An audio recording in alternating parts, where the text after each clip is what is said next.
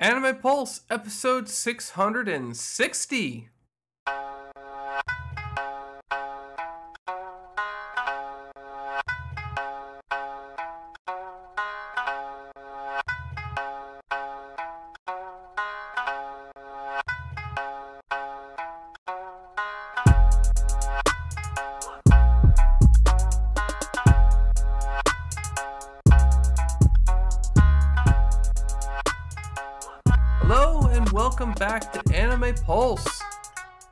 Am your host, Joseph Martin, joined by my co host, Andrew Chan, Aloha. and we have returned at the turn of the tide. Yes, it is getting hot outside, or it has been hot for quite some time, which means it's summer. And with summer comes new anime, new opportunities for memes and celebrations and depressing, horrible things happening to good people. But Oh. that will come more later Oh. in the season. Mm-hmm. For now, Yeah. we will uh, instead get started with some IRL news, as we usually do.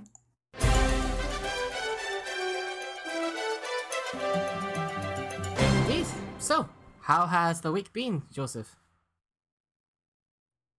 Honestly, I don't have much to say about my week this time. It's been a straight work week.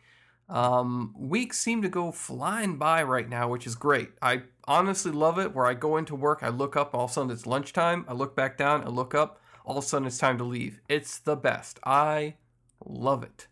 Ba- days like that make me happy. But then again, there is a lot of a lot of stuff that happens at work that just makes me love the weekends even more. Boy, it is it is rough some days. Was But drama? Uh, other than that, uh, not drama really. It's more along the lines of I wish we were better. Where a lot of times where it's like, oh, we overloaded ourselves. Better call up the customers and tell them the truck broke down. Uh huh. You know, I used to be what was known as the resident liar because I would be the one who had to call up the people and be like, sorry, uh, but our truck broke down. We're gonna have to reschedule your delivery to tomorrow. Have a nice day. oh. And I hated doing that. And now it's Yeah. it's this new guy, uh, Mark, who is his he's in the same position I was, where he handles cabinets for the most part, and um, cabinets, windows, and doors, and Mm-hmm. he also gets to do all that kind of grunt work. Meanwhile, I'm dealing with people who are like, "Have you finished the doc search yet? Have you finished the doc search yet? Have you finished the doc search yet?" Hmm. No, we haven't. Yeah. Yeah. But no one wants to hear about that. Instead, let's talk about uh the games I've been playing. I Hmm. played more Majesty 2. I'm almost done with that game, which thank God I am. I'm running into some problems now because um the Monster DLC, which is the the final DLC of the game, um where you play as like the king but you recruit monsters to help that one has a lot of runtime errors that'll pop up, which I think is because there's a lot of shit happening on screen. They overload the game, and so it just crashes all the time. So there's no autosave feature, so you have to just be constantly manually saving like every five minutes, or else you're gonna lose some progress, and it sucks when it does. Hmm. Absolutely hated it. So, Uh, but once I get through this last mission, I'm on a Borderlands 3's third DLC, which, ah, back to a, a game that uh, the DLCs are really good, and each DLC has gotten progressively better. So I'm hoping this DLC is even better than the last. But I don't know how this is gonna be because the last one basically had to do with like Cthulhu, so it's gonna be kind of hard to overthrow Cthulhu DLC. mm. Lovecraftian esque kind of stuff, which is totally up my alley. Um, playing more Fate Grand Order, uh, just cleaning up some missions and whatnot. Really not doing it. The new Lost Belt yet. I haven't touched it. The new campaign that came out. Um, been working up trying to save up a lot of stuff. Ah. Uh, Did you see the um the new summer banner for Fire Emblem Heroes? There's some uh, beach characters. I did not. Oh. Although I wouldn't get too excited because I imagine they probably don't have another. No wait. If you're mentioning it to me, do they have Tharja back again? No, it's Three Houses characters. Oh, Sorry, no, Ah. no Tharja. you had me excited for a second. I was like, wait, new Tharja? Uh, That, you know, now that you mentioned Yeah. that is kind of weird that they haven't made a beach Tharja just yet. That is somewhat strange. maybe they're saving it because they were like, we blew our Tharja load way too fast. We need to slow down because she is basically top tier character, and we just were like banging her out left and right every single season. We got to put out a new one. Mm-hmm. Mm-hmm. It's funny. We've got a Christmas did get. version. Uh, oh yeah, sorry. Oh no no. Oh. Yeah, we got a Christmas version and we got A uh, Valentine's her Day regular version. version. No, sorry, no, it's more of a wedding version, a, a bride version. But Yep, Weirdly wedding enough- version. there's no Halloween, which you think would match her the most, given that she's a you know a voodoo A witch. ex witch person. But okay, yeah. That's true. Although I guess you, if you wanted to say like a summer version for her, her daughter technically has one with Yeah, her busty coconuts. but her da- her daughter's really different from her. You know, doesn't have at all the same sort of uh, personality or charisma. She's like the unconfident. yeah, it's like the two personalities of Tharja were split into two different sides. So now she's got like that bipolar thing where it's like, oh, Mhm. she's soft, sweet, and soft spoken. Or like she's like, I'm gonna rip your head off and shove it down your asshole. Right, yeah, I think I, I don't know. My memory's not entirely clear, but I think part of it's because I think in some routes you could take an awakening. Tharja's a really bad mom in some of them, and is the reason the daughter's so traumatized. But, Yeah, it's because she like practiced a bunch of her shit on her daughter. Right. Yeah. I I think that's I was remembering it correctly. Yeah. It's a shame. Uh, let's see what else.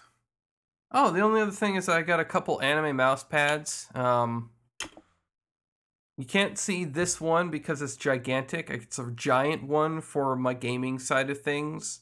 Um, it's basically just I got Gorgon mouse pads because Gorgon's my favorite Fate Grand Order character. You can see this one though, so I'll pick this one up for you. This is a smaller one that I keep under my mouse. So that's her Let's see here. right there. That's Gorgon. Hmm. That's Gorgon. Maybe I'm remembering things incorrectly. I thought it was Abigail first for some reason. Had, had- Abigail is probably one of the most useful um, ca- or servants as of as of uh, late, just because she's a foreigner character, and foreigner characters are. Uh, she is. Uh, she is um, good against berserkers, so foreigners take less damage from berserkers, which normally damage everything. Uh, for do, two time or one point five damage. Um, and she also has like a lot of things where it's like oh she can stun everyone on the other side of the uh, other side of the party she can uh, increase everyone's noble phantasm uh, by a little bit every single turn and she's also uh, just generally a fun character to use Hmm. um because she's again she's got a cthulhu theme to her so but gorgon is my favorite character she is the mother of all beasts Mhm. um, she's got uh, huge tracts of land. tracts of land, and uh, yeah, she her I love her like her uh, bonding with the master, where like she basically goes from like, ugh, I hate you, and then like it goes up a little bit more and like, fine, you can, or it's almost like you can play with the hair for a little bit, and then after that she's like, you know, it's it's not going to change or anything like i'm not going to fall for you and then like her last one's basically just something along the lines of like ah well your fate's not going to change but i'll kill you softly. And it's like yes i did it When they say this is a this is probably a noob question because I you know obviously I'm not informed of fate. When they say Gorgon, are they are they referencing one specific one of the sisters or is this Medusa specifically? this is the- medusa uh, Medusa, basically this is medusa after she ate and killed her sisters All right, I'm not that In- well yeah, read, I guess, on Greek mythology. Yeah, and that this is one like outcome of what happened. So like she turns into a monster, she eats her sisters, and she becomes a Gorgon, uh, the mother of all beasts. Oh. Yeah. So I see. it's uh it's a fun fun time. I like her a lot, just also because like she's a gigantic servant. Where Uh-huh. like all the other servants, like when she comes out in the battlefield, she's towering over them compared to everyone else, which is pretty funny. There's Mhm. another servant like that who's going to be coming out soon, uh, soon-ish, um, and I'm definitely going to get her, or I'm going to at least going to try to go for her.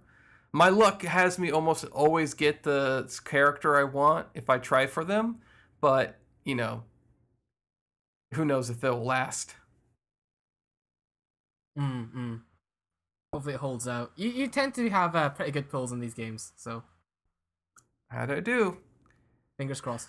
But enough about me, Andrew. How about you? How have things been going with yourself? Anything interesting to bring up? Uh, I'll keep it fairly brief. It's been a you know, uh, in terms of just IRL stuff, it's been fairly average sort of week. You know, just work's been going okay at a decent pace. Just still enjoying life here in you know in Scotland. Though the weather's the only thing I didn't miss particularly, but get occasional rains. Uh, but I've been able to play golf, which is more than worth it as a trade. Uh, in terms of games, though, I, I did reach a milestone on one of the games I'm playing. We mentioned it before the show, actually. But I reached a milestone that's considered decently quite large, I guess. I've paid off my final loan in Animal Crossing. So I'm completely debt free. Hey, I'm yep, my last mortgage. I've already paid it all off. Um, got my all the rooms, uh, got the basement all paid off, and the reward for it is pretty decent. You know, I'm able to do all these renovations and such. Um, so that's all paid off, and I'm completely debt free, which is something you can't typically say IRL in my IRL news segment. but uh, yeah, so Oh, yeah. unrealistic game, unrealistic uh, games um, encapsulated in that one moment when I paid it off, and you know, so that's good.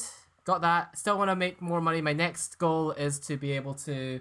I still haven't upgraded the star rating in my town to three stars, which is what you need to get KK Slider to join your town uh, and play performances on Saturdays. He's like the dog with the guitar, and you essentially need him to perform to move your town up. And if you do, you're able to do things like terraform your town and you know add cliffs and you know structure rivers and stuff and everything. Um. Oh, dump a bunch of fences down is apparently a way to do it. Okay, cool. I just got a tip there from the chat from Kaz. She's our resident game expert, so there you go. I've got a few fences. I just barely have used them because I thought, oh, what I'll do is I'll terraform first and then I'll do it. But yes, the other thing I need to do is I need to get more villagers. But the thing is, is every time I get a new villager to come stay in my town, another one wants to move out, and sometimes it's like an animal. Like I'm like, yeah, you can go. I don't really care that much about you. You you can leave. And so you know, I'm not. I've I've definitely not got enough people in my town. You can only have ten total. That's right, Kaz. Um, but I've only got I think six altogether. I think they want more if I want to move the star rating of my town up. Um, yeah, you've got to let more land out. Apparently, somebody moved in today. I haven't actually checked who it is yet, so I, I should go. I should have a look. But once I do that, I can properly do terraforming and like all sorts of more fun projects with the whole town. Because that's the real selling point with this game is that um, essentially instead of just decorating your home, your entire town is more customizable than ever. So that's great. I just need to play the the turnip stock market game again this week, and that's that's pretty much that.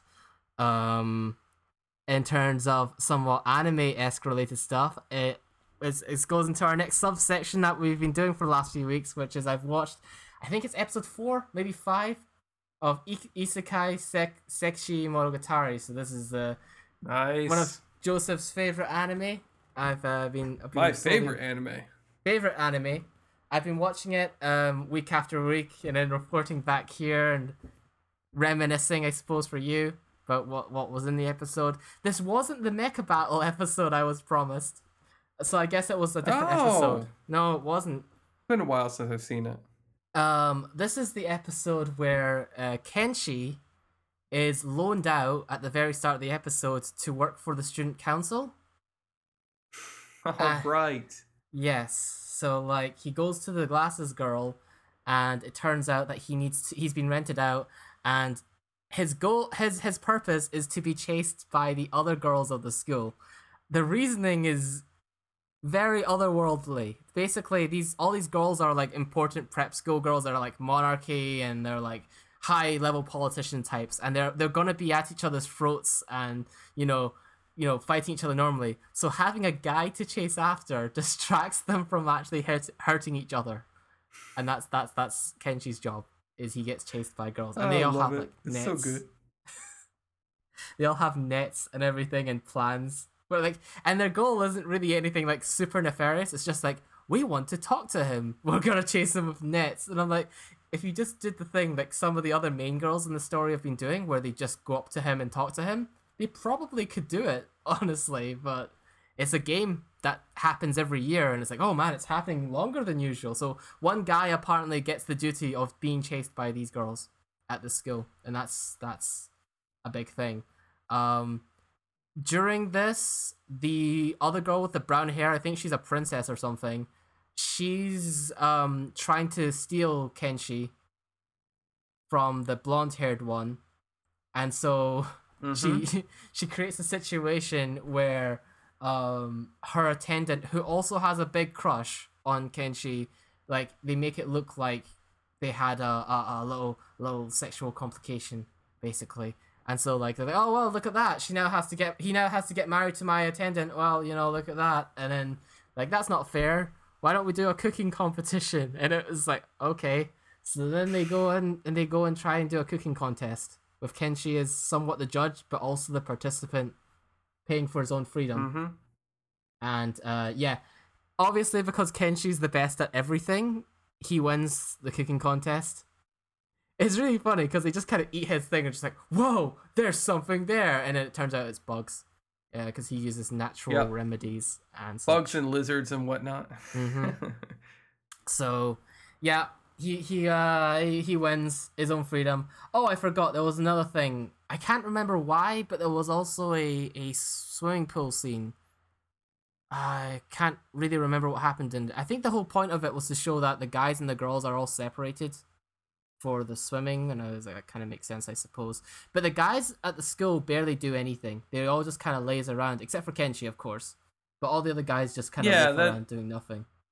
Which is- they, I think they explained early on, was basically just like the guys are meat for the girls to have at. And Right. of course, all the girls now are like, wait, why would we want that, like, you know, that, like, day old meat over there when we got prime rib Kenshi over here, man? This is. This is AAA with the, the marbling through it and stuff. Oh, it makes my mouth water just thinking about it. hmm So Ke- Kenshi's now the newest hottest thing. You know, they they uh they want a uh, they want a piece of, well, I guess a, a piece of man meat that's a bit more um active, a bit more lean, shall we say? And he can do everything. So there's that. Uh, so yeah, I Yeah. think that was most of the episode. I can't even really remember if there was anything like, like they're not really foreshadowing plot plot stuff yet. I think I got a glimpse of your queen character though. 'Cause I think is she is it the mom of the brown haired girl? Yes, it is. All right, okay, because she was on like a hologram phone, and I was like, oh, I think I get it. Because she's like, I can tell you're up to something and such, and she was on the call very briefly. Yep. So I'm gonna guess we're gonna be meeting her, like she's gonna be meeting Kenshi. I mean, personally, very soon. So there's that. Yeah, they go on a what I guess you could call summer vacation, and that's when you meet the queen. And boy, do you meet the Oh. queen. Because I thought, oh, is the next episode going to be the mecha episode? But in the preview, it looks like it's another hot spring vacation episode. So I'm like, oh, okay, I guess we're doing the. Oh, the- that might be. I think. No, I don't know if that's the one where you meet the queen, or if that's the one where. I know it's coming up soon because they reuse Kenshi's massage hypnosis thing, and the queen gets it. she gets Ah. it good. Ah, ah. Every, everybody's got to take a bite of that, I suppose. Um, yeah, they, they, they, they reminisce a little bit about Kenshi's interesting massage technique during that episode.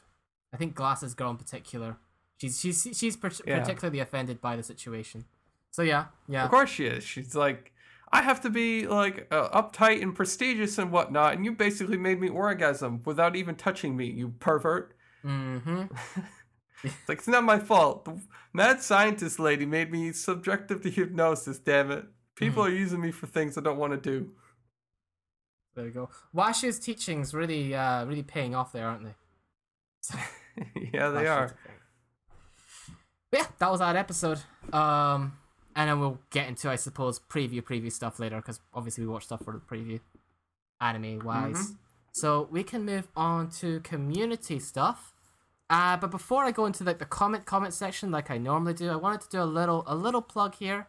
Um, basically, um, one of our consistent listeners on the show, Queen Inoue, and she's a, quite an active member in our community, is currently going through a, a rough time at the moment.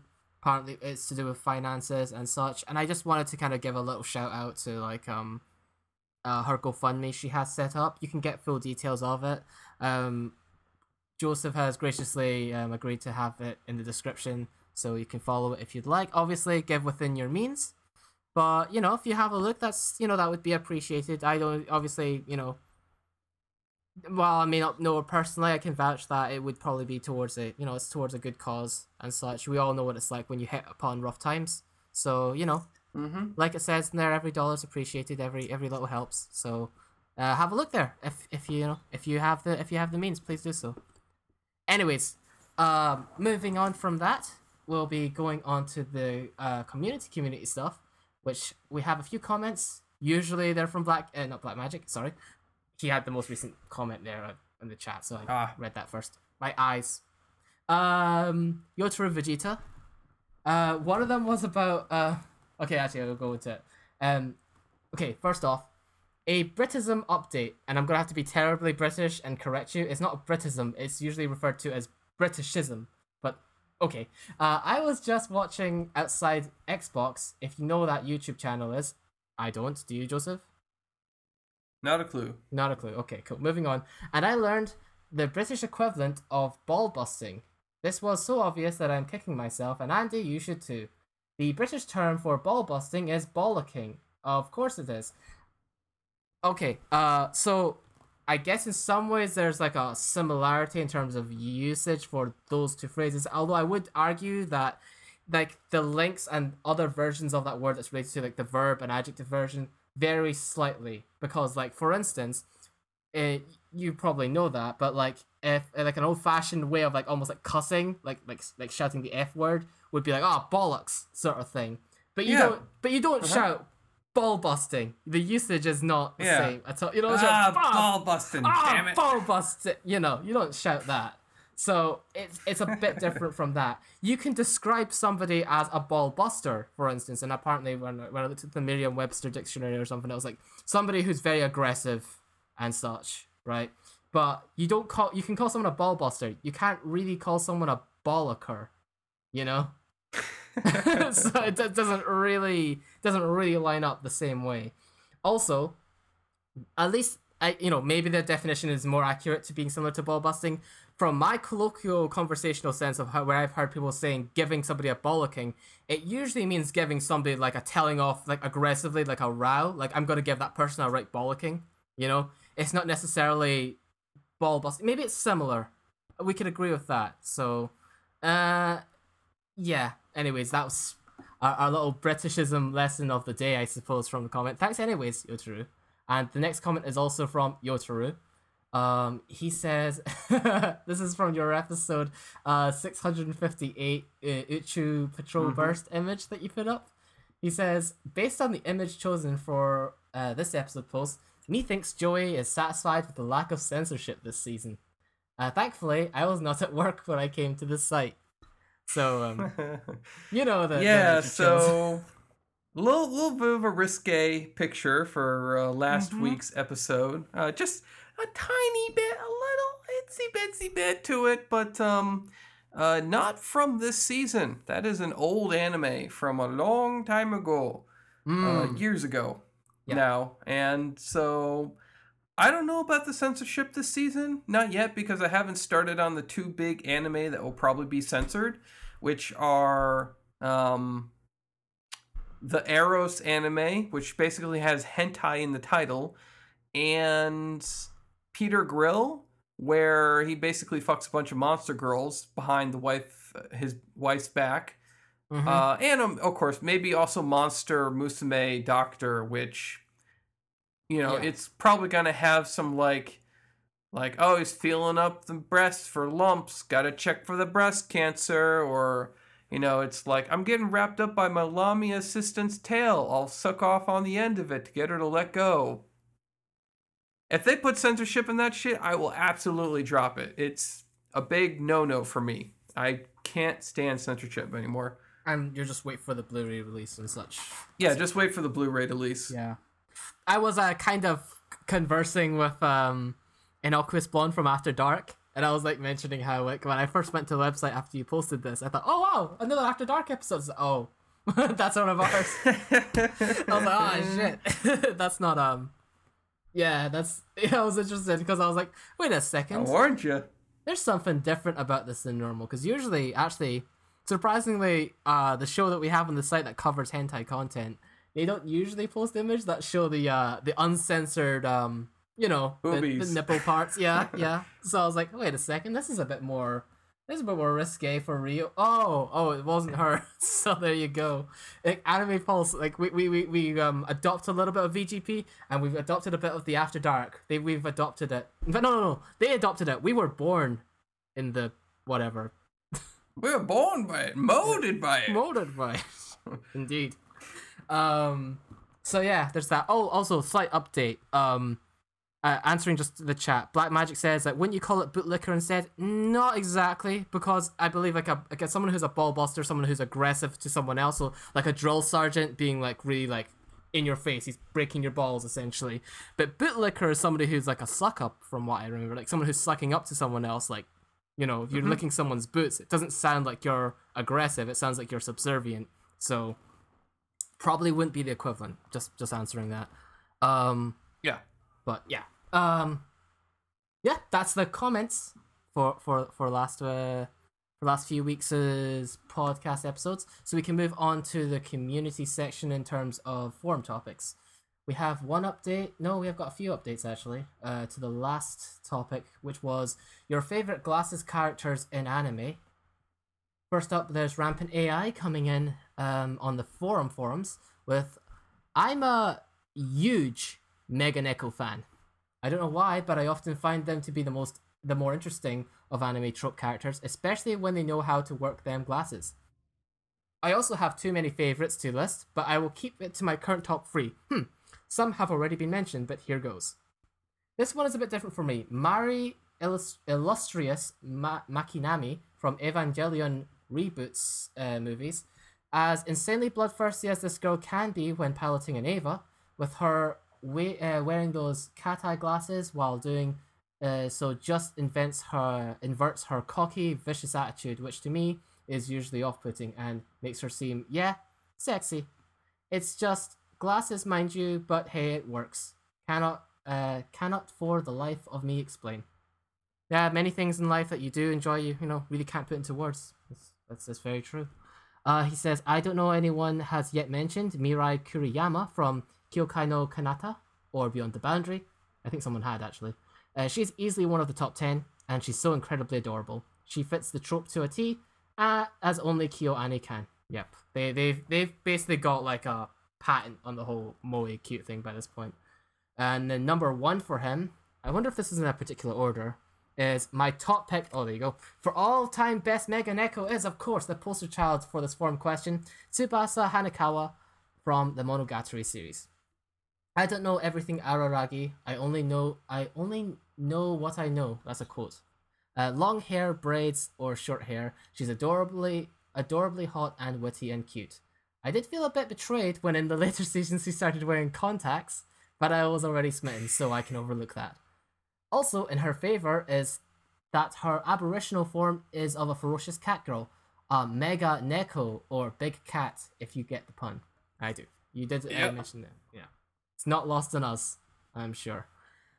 So that does it for the forum forums for that topic in particular. Moving on to the Discord chat itself, there's updates to it from Yotaru who says the entire cast of Meganebu. Kidding. I'm glad you're kidding. I tried Meganebu. It was shit. I gotta go with humanity's best pal, Alucard. He wears his glasses at night so he can. So he can. That's a quote from the, a song. Uh, honorable mention to Vash the Stampede, who, let's face it, looks like a, an Alucard cosplayer who dropped his wig. Well, technically, I think I think Trigun uh, Trigun came first, so technically Alucard's dressed as Vash the Stampede. I think depends when the manga started for Hellsing. Uh, uh, maybe maybe you're right. Um, but yeah, very cool. Uh, I did mention the Hellsing characters. There were too many to choose. Then we have Midnight Crew, who says mine would probably be Shizuo from Durarara badass hero and wearer of slick pair of shades. Uh, he's the guy who throws the vending machines. And then Tywell twenty says, "Yes, Ura." He actually uh, you can actually play as him in uh, one of the fighting games. It was Dengeki Bunko. He's he's actually quite fun to play too. Just has a big signpost that he can swing at you and everything. It's great. Um, then Tywell twenty posts a bunch of images from that girl from that anime you watched. You know, with the Darth Vader bench says all from the same show OreSuki, you know the yeah, the girl with the glasses that stalks the guy. So I guess that's one of his favorite, or if his maybe his number one favorite glasses girl. Um, It is uh, Shakuin or Shakuin. Pansy. Just call her Pansy. she's called Pansy. I, yeah, well, that was the thing. That anime, all the girls were named after um, flowers, right? That was, That Flowers. was the gimmick. Yeah. Yeah, yeah. Gotcha, gotcha. And that does it for that last week's topic updates. So now moving on to this week's one submitted by Shield Bro. Is there any is there an anime that you bought or considered buying the entire soundtrack of? Let me just refresh the forum. I've got two posts here. First one's from Black Magic who says to avoid the obvious ones that most would go for, I've been liking BNA's soundtrack a lot. For those who don't know, that's a brand new Animal. It's one of Trigger's most recent shows. Um, I haven't heard all of it yet because I haven't watched all the episodes, but really enjoying it so far. Cool. There you go. And then Rampant AI says, several. I have bought soundtracks for several anime that I love, too many to list. I also have certain artists that I gravitate towards so much that if they happen to write the score for an anime I have not seen, I am more inclined to try uh, that series slash movie. Yoko Kanno comes first to mind, the composer of Cowboy Bebop and Ghost in the Shell standalone complex series, plus many more. I don't think I have an elaborate. I have to elaborate on how awesome her work is. She's a genius. Then there's Kajiura Kajiura Yuki, who is also another longtime veteran artist and prolific composer, ranging from the original Dot Hack series, Fate Zero, the Fate Stay movies, Princess Principal, SAO Ordinal Scale, etc. She's also the artist who brought together the notable vocal groups of Kalafina and Fiction Junction, for which she composed and directed groups who did work for many other notable and loved anime series and movies. And then there was Sawa- Sawano Hiroyuki, who also uh, who composed and directed the music for many varied anime series from Attack on Good Taste. I haven't, I haven't seen that filter in a while. Uh, Kill la Kill, Aldnoah Zero, Recreators, Blue Exorcist, and Seraph of the End, etc. All are highly recommended. I think I've heard of them all to an extent. I've definitely heard some of their work. So cool. That's a very uh, lo- nicely long and detailed um, entry. So thanks for that, Rampant. All right, now we're we're almost there. we're at the uh, Discord section of this. Minabert simply says Cowboy Bebop. That was probably a predicted one. Uh, Pimeria says, well as most anime soundtracks have been that I've seen, very overpriced. I've only bought a few, Wolf's Rain among them. I have others, Cowboy Bebop included, but again, the number of OSTs I own is few. Hiro Yui says, I bought the soundtracks to Evangelion, Ghost in the Shell, SAC, uh, Cowboy Bebop, Samurai Champloo, as well as uh, steaming countless soundtracks from uh, streaming, I think he probably meant, from Code Geass, K-On!, Idolmaster, Love Live, anything Hiroyuki Sawano and Yoko Kanno, and any more that I wish I could own physical copies of. There you go. It's repeated artists. Next up, we have Kaz, a resident v- video game expert from VGP, coming in with I'm assuming this one counts. Had to take the sleeve out of the case. Also on Crystal Season 1 soundtrack digitally and some Digimon CDs. So that's an image for, I believe, Sailor Moon Crystal. So there you go. She's got the Sailor Moon Crystal original soundtrack. Um, I have never really checked out Crystal. I've only really watched some of the original series, but I'm assuming the music in Sailor Moon used to be pretty good. I really liked the original opening, so there we go. Yeah, you know, you know how it goes. Um, Mm-hmm. uh, Sigwin, so many options to choose from. I have purchased some of the soundtracks to the remake of Evangelion movies, but also heavily considered the Cowboy Bebop soundtrack. Tywell says, ri- uh, Tywell 20 says, Rising of the Shield, bro. Uh, I, I do remember the first opening. I don't remember much of the other ones, but there we go. Cool. Shield Bro says, as soon as as I found out that Yuru Camp was one of the rare animes that had the original soundtrack sold on Google Play, I immediately bought it and favorites uh, all the songs on Spotify. That's a good, you have a good choice. Good choice, mate. Uh, so yeah, there you go. That's um all of the entries for uh, this week's forum topic. So now we can finally open up to the uh, hosts themselves, Joseph. All right. I'll just blast through my few ones here quick. Yep. Uh, most recently, I purchased Fate Grand Order Babylonian soundtrack. Um, just the the OP and the ED to that are pretty good, and uh, I really I think I'm a big fan of uh, of uh, Prover, which was one of the the songs on that track. And around the same time, I also bought Isho Ishozuku Ishu or Ishu Zoku Reviewers, their soundtrack. Just the I think it's the ED to that one, where uh they have like the dance through it at the end of it, every single one. Ah. And then also Overlord soundtrack, uh, Voracity. Oh, so good. Just like it's very rare for me to find a girl band that I like, and especially a metal girl band. And that was just good. Voracity was something that was like, just like, mmm, yes. She wants to take a bite out of you. Yep. Hmm. No. Very uh very good. That's it. That's all that's all I got. I mean, I do have other tracks. Obviously, Cowboy Bebop I've purchased as well. Um I think I have a few other ones over there in my pile of CDs, but uh yeah, Myth or Mythoroid uh Rampant. Yep, Rampant pointed out. Those are that's the artist, I believe. Mm, Um, but uh, for most part, a lot of my soundtracks end up coming from video games, which it's probably because I'm not huge on anime music. I mean, Ichigo was the bigger guy who was into like anime music. Mhm. A, a lot of his favorite animes had to do with anime that was about music involved in it, Uh-huh. but um, like Razafon. But for myself, I'm not as big. So Mm, mm. Fair enough. yeah. But how about yourself? You you got some selections for us? Some tunes to kick back to? So, uh, technically, going off the you know the spirit of the question, I technically haven't. I don't think I've ever bought any uh, anime soundtracks. Not that I don't listen to any. I just I do just do the streaming thing. I just checked for Hmm. this is bad. I just check if they're on YouTube, and I typically just have a playlist um of them up. I'll try to discount um OPs and EDs completely uh for the most part because you know I usually like if if, a, if an anime comes out like the OP or ED for, I just add it to this long playlist of just OPs and EDs. But for soundtracks, I'm trying to include, um, I suppose like the backing tracks. Um, it's pretty much the same as when I last we last covered like favorite anime soundtracks. Um, I would add Samurai Champloo, but someone already mentioned that, so I'll try and go for ones that haven't weren't mentioned.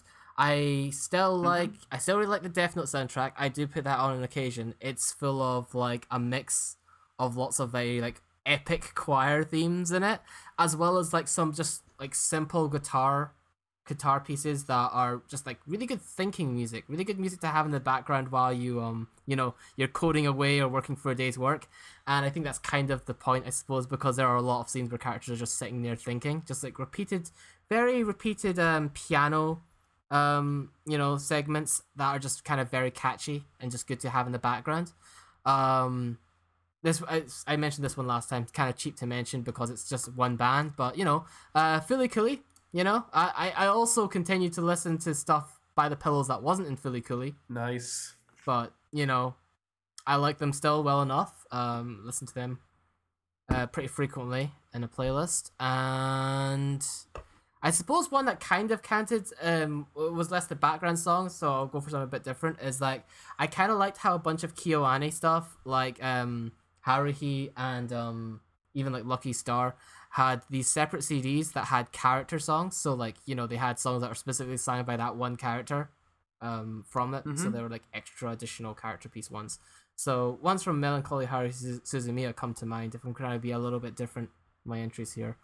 Um, and yeah, that's that. I guess that's pretty much it. Um, I yeah, I mostly just kind of listen to OPs and D- EDs though, to be honest. So yeah, boring answer Yeah. for me, but you know, um, everyone mentioned the really really interesting stuff. Oh, Baccano's pretty cool too. You you all agree with me there? Baccano's got a good soundtrack, just something really jazzy, right? Yeah. So Oh yeah, definitely. Mhm. Same tier as uh, it's right up there with Cowboy Bebop. Just that jazzy music you don't typically hear a lot in anime. Yeah. Exactly. And I still gotta tip my hat again because I would I just wanna like thumbs up. I also agree with Shield Bro there. I also really like the Yuru Camp soundtrack. Really good to have in the background. So so homely, you know, so relaxing. Thank you for that. Anyways, uh that that does it for me though. So uh we we can move on, I suppose, from the community stuff if you're we're all good to go. All right, on to the industry news.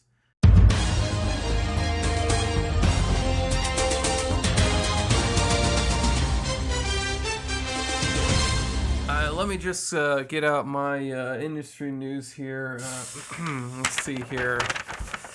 Uh, oh, I have none. Uh, off to you, Andrew. Oh, uh thanks.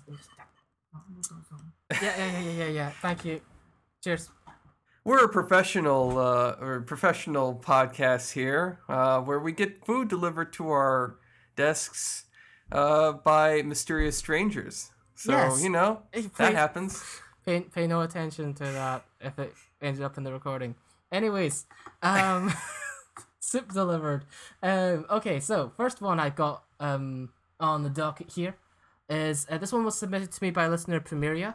Um, so Eternity Shinya no Norineko channel, and it's like a weird equals sign. It's like three lines above each other. So it's like equals with an extra line.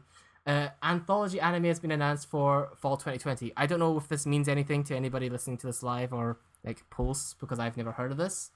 But um, a publishing company called Alpha Polis uh, have opened a website uh, last Tuesday for television anime that will adapt 12 different romantic works from their Eternity books.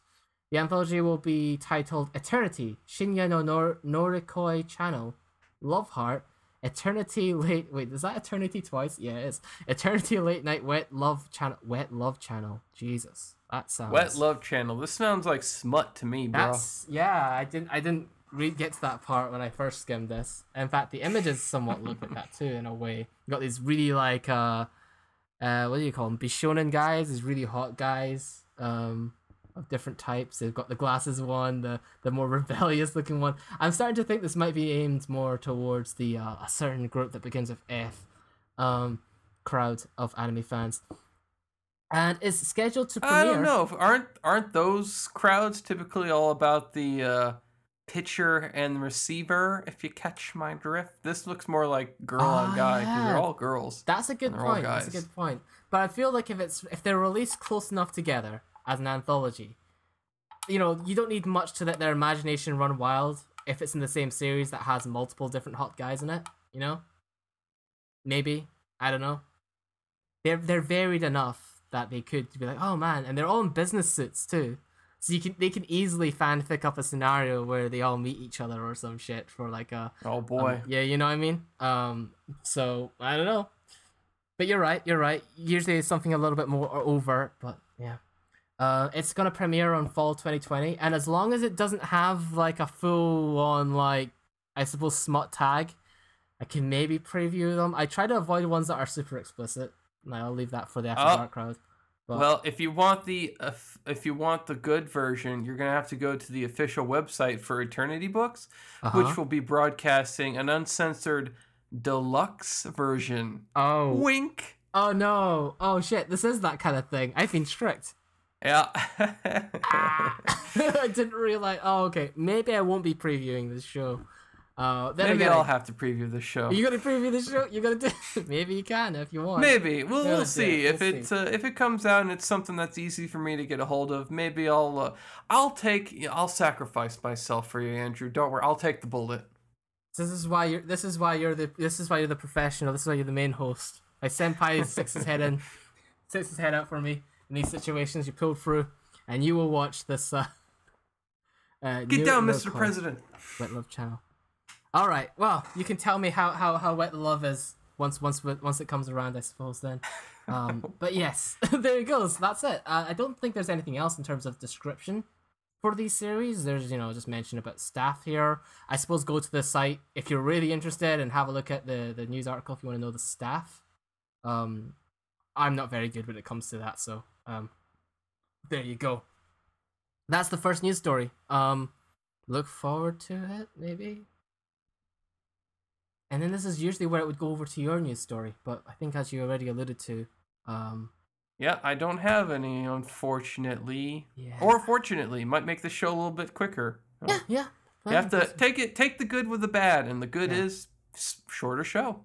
Yeah, uh, well, potentially depends. If you like a longer show, then you're also gonna be shit out of luck. But you know, I think we made it up. We had a very beefy IRL section because of the community stuff mainly. So, anyways, uh, moving on to the second piece of um news I got here.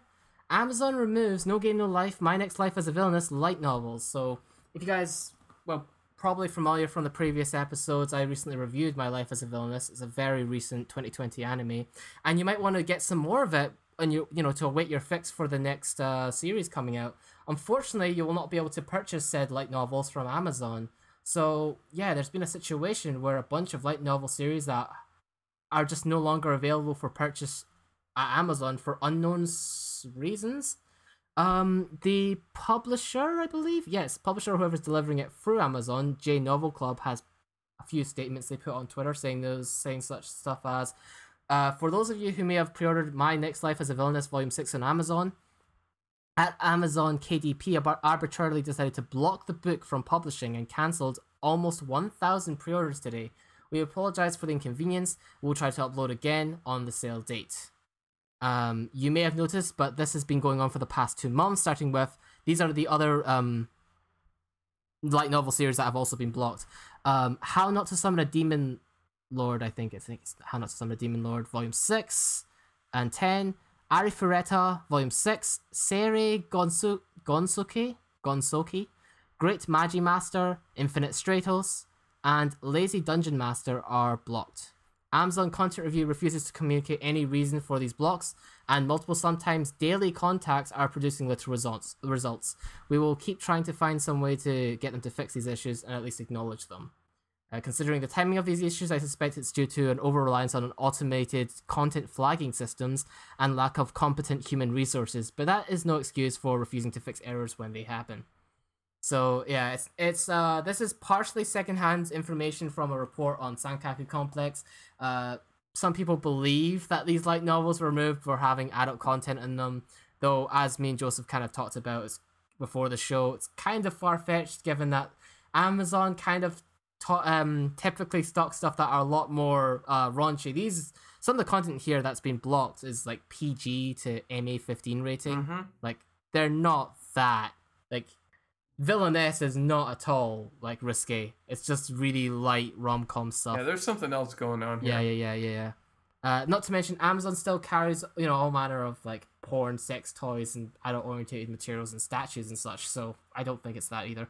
Uh, nevertheless, Amazon hasn't provided a statement, so we it's kind of left in the air as to what's really causing this. It might be the content flag system. I think it might just be it might really just be a short staffing thing because the thing is, is you know we're slowly here in the UK at least you know moving off from lockdown, but people have been relying on Amazon more than retailers than ever to deliver them all sorts of goods and services. Um, you know, Mhm. it might be over overstocked, and it's not as if they can have like an influx of workers more than usual either. So I think when they prioritize what gets stocked and what gets shipped, it might be like the more mainstream, the higher priced items probably get priority in terms of the logistics and what gets delivered and processed through their system, you know? So if I'm thinking about it Yeah. in that sort of sense, I don't think it's necessarily anything like new nefarious. It might just be like a, oh, we just can't handle this many orders and we're going to go for the high cost stuff to prioritize first. You know, people who really want the big I think, expensive yeah, I do think a lot of people forget that Amazon isn't just as much as they like to hype up how their warehouses are all run by machines. There are people who run those machines. So if those people don't go to the warehouses, then the machines don't move. It's not fully automated. It's mostly automated. Yeah, there's still a lot of you know you still need a lot of human employees to move stuff, pack stuff, and you know, and organize the shipping. But yeah, there's a lot of machine work, but there's still people. Yeah, so that's probably it. You know, they're probably just I think just strapped in terms of you know meeting demand. So I think sometimes the Mhm. simplest explanation is the is probably the most likely to be true. You know, in some situations. So that kind of does it for that. Not much else to say really though, um, because we again we don't have a statement from Amazon, so those are just speculation. But yeah, and there we go. That's uh that's the news segment I guess for today. Probably under ten minutes that one. Yeah. Well, in which case, we're right out of news and into previews of the summer 2020 season. In a world where laughter was king. Uh, no in a world, Jack. What do you mean, no, in a world? It's not that kind of movie. Feels uh feels like it's taken forever to get here and a lot of us are probably worried that COVID was going to destroy our selection, but we still got we still got some, you know, we still, we still got some some some you know, some no-name stuff out there that we can all enjoy, you know? Like uh I, I don't know if anyone's ever heard of this anime before, but uh, Mhm. this is this little ditty called ReZero Season 2. Uh, You ever hear of it, Andrew? Oh yeah, yeah. I might have heard about it. It's the one about um somebody maybe going to another world. No, it, it can't be that one. I think Uh, his name is Niasan. That Uh, he gets teleported yeah, he's named to after some car company, right? Nissan. Yeah, he's Yeah. Nissan Micro. Yeah, he goes to the world with his convenience. store. Toyota or something. Yeah, Toyota. Toyota. Sorry, got it wrong. Toyota Oh, Mitsubishi yeah, you're right. goes to another world, and uh, yeah, I guess go over the premise, I suppose, because this one doesn't bother explaining what the actual like premise is. It just goes straight into it. So, uh, for those of This you, is definitely something for people who have seen the last season or the director's cut that just came out recently. yeah, it's it's definitely it doesn't it does not bother like hand holding you. There are a few flashbacks. This is the most recent stuff that happened, but they do not go over the main concept. So you will wonder why in one scene the guy kills himself. So just just to briefly go over it, uh, for those of you who might be confused, main guy Subaru gets uh, transported to another world. Standard shit, but the gimmick in this one is essentially like whenever he dies, he gets brought back to a a save point, like a certain chunk of time, and every time he advances a little bit further in the story, that becomes the new save point. And so he's had to advance himself throughout um, the story and try to you know survive various sort of uh, situations where he goes for a lot of suffering. Because as you can tell, the, the the condition for restarting is to die. Um, and over And that, not all deaths are painless. I'm sorry. Not all his deaths are painless. Some of them are very gruesome and horrible. Oh yeah, they they uh, they they don't pull any punches in terms of the methods in which this guy can can die. This is not one of those entirely power like uh, power fantasy sort of isekais where the guy goes in and he immediately dominates everything. Quite the opposite. Subaru is quite lean, quite limber for like somebody who's like an otaku from our world, but he's uh he's not strong by the world he goes into standard at all. Like we've got people who have like Dragon Ball Z levels of power, like being able to jump ten Oh, like, yeah. meters into the air and shit. So yeah, he goes there. All you need to know for this uh, from the first season is that he's basically he he's uh, befriended a, an elf girl called Emilia. I think she's a half elf, and you know they're they're she's been accepted into their household as a servant with their two maids, a clown who owns the manor, and a lolly and such, you know. Um, and he's just he's now smitten with and a floating Amelia. cat. Don't. and, and a cat. Yeah, everyone's got a for Yep, Puck, floating Puck, cat. Floating cat, yep. And yes, since then he's uh, managed to survive everything so far and kill one of the seven deadly sins Archbishop Evil Queen things because the big boss, big evil bad guy is called the Jealous Queen, uh, Jealous Witch. Sorry, and uh, yeah, that's that's pretty much where we left off. He's killed one of the deadly sins, and you know He killed Sloth, which uh, Sloth. That's it. name sounded a lot like Beetlejuice. It's Yes. like it's or something like Betel that. Betelgeuse, Betelgeuse, which Betelgeuse. Which the subtitles I was reading for this episode changed it from B to P. So the subtitles I was reading this time said petal geese, which was really strange. But I don't know what the subbers were thinking. They're changing it a lot. But yeah, so yeah, he's defeated one of them, and they're kind of having their victory lap, you know, and uh, that leads into the season.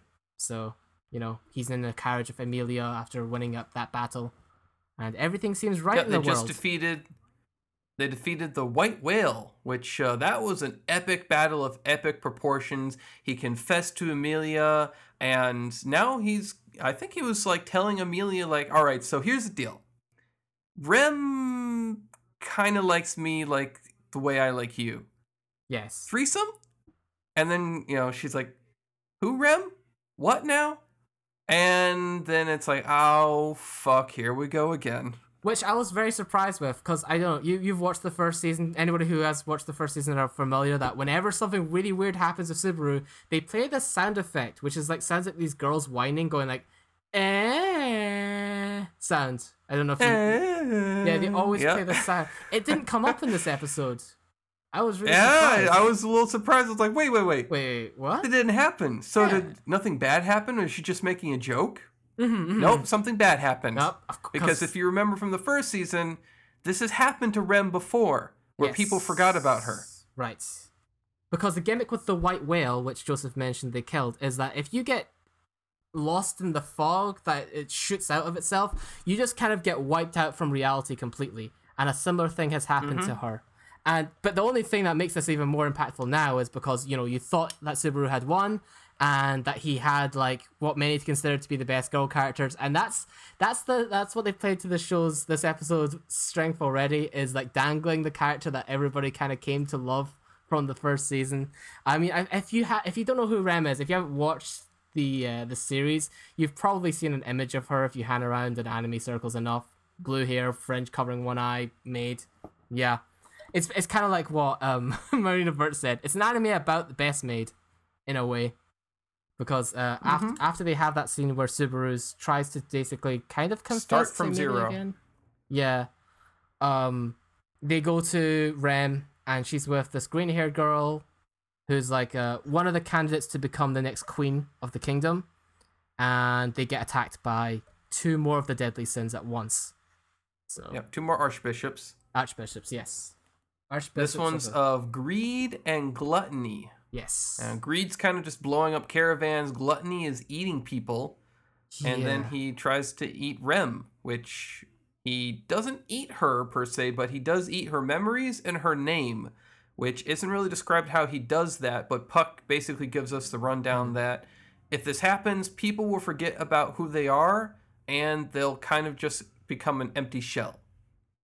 Yeah, it's kind of a bit different depending because like he's done a little kind of a bit of a different technique on each person because like the green haired like uh crush crush lady um he's eaten her memories completely so she can't remember who she is but with Rem nobody Yeah. can remember who, who she anyone is. else is. she's actually unconscious for this entire episode so we don't actually know if she's lost her memories completely so it might be like one of them lost her memories and then the other person everybody else has forgotten her completely but we don't know. no, really know. she's she's back.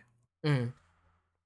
So She's the she's the chick that invites Subaru down to have like the discussion. She's the green haired yeah, chick that's sitting next to the cat boy.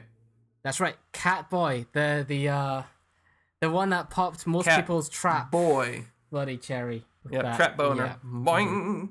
Yes. Fe- Felix, Felix, Felix, Felix. I can't remember. Felix the Cat Chan. Um, yeah.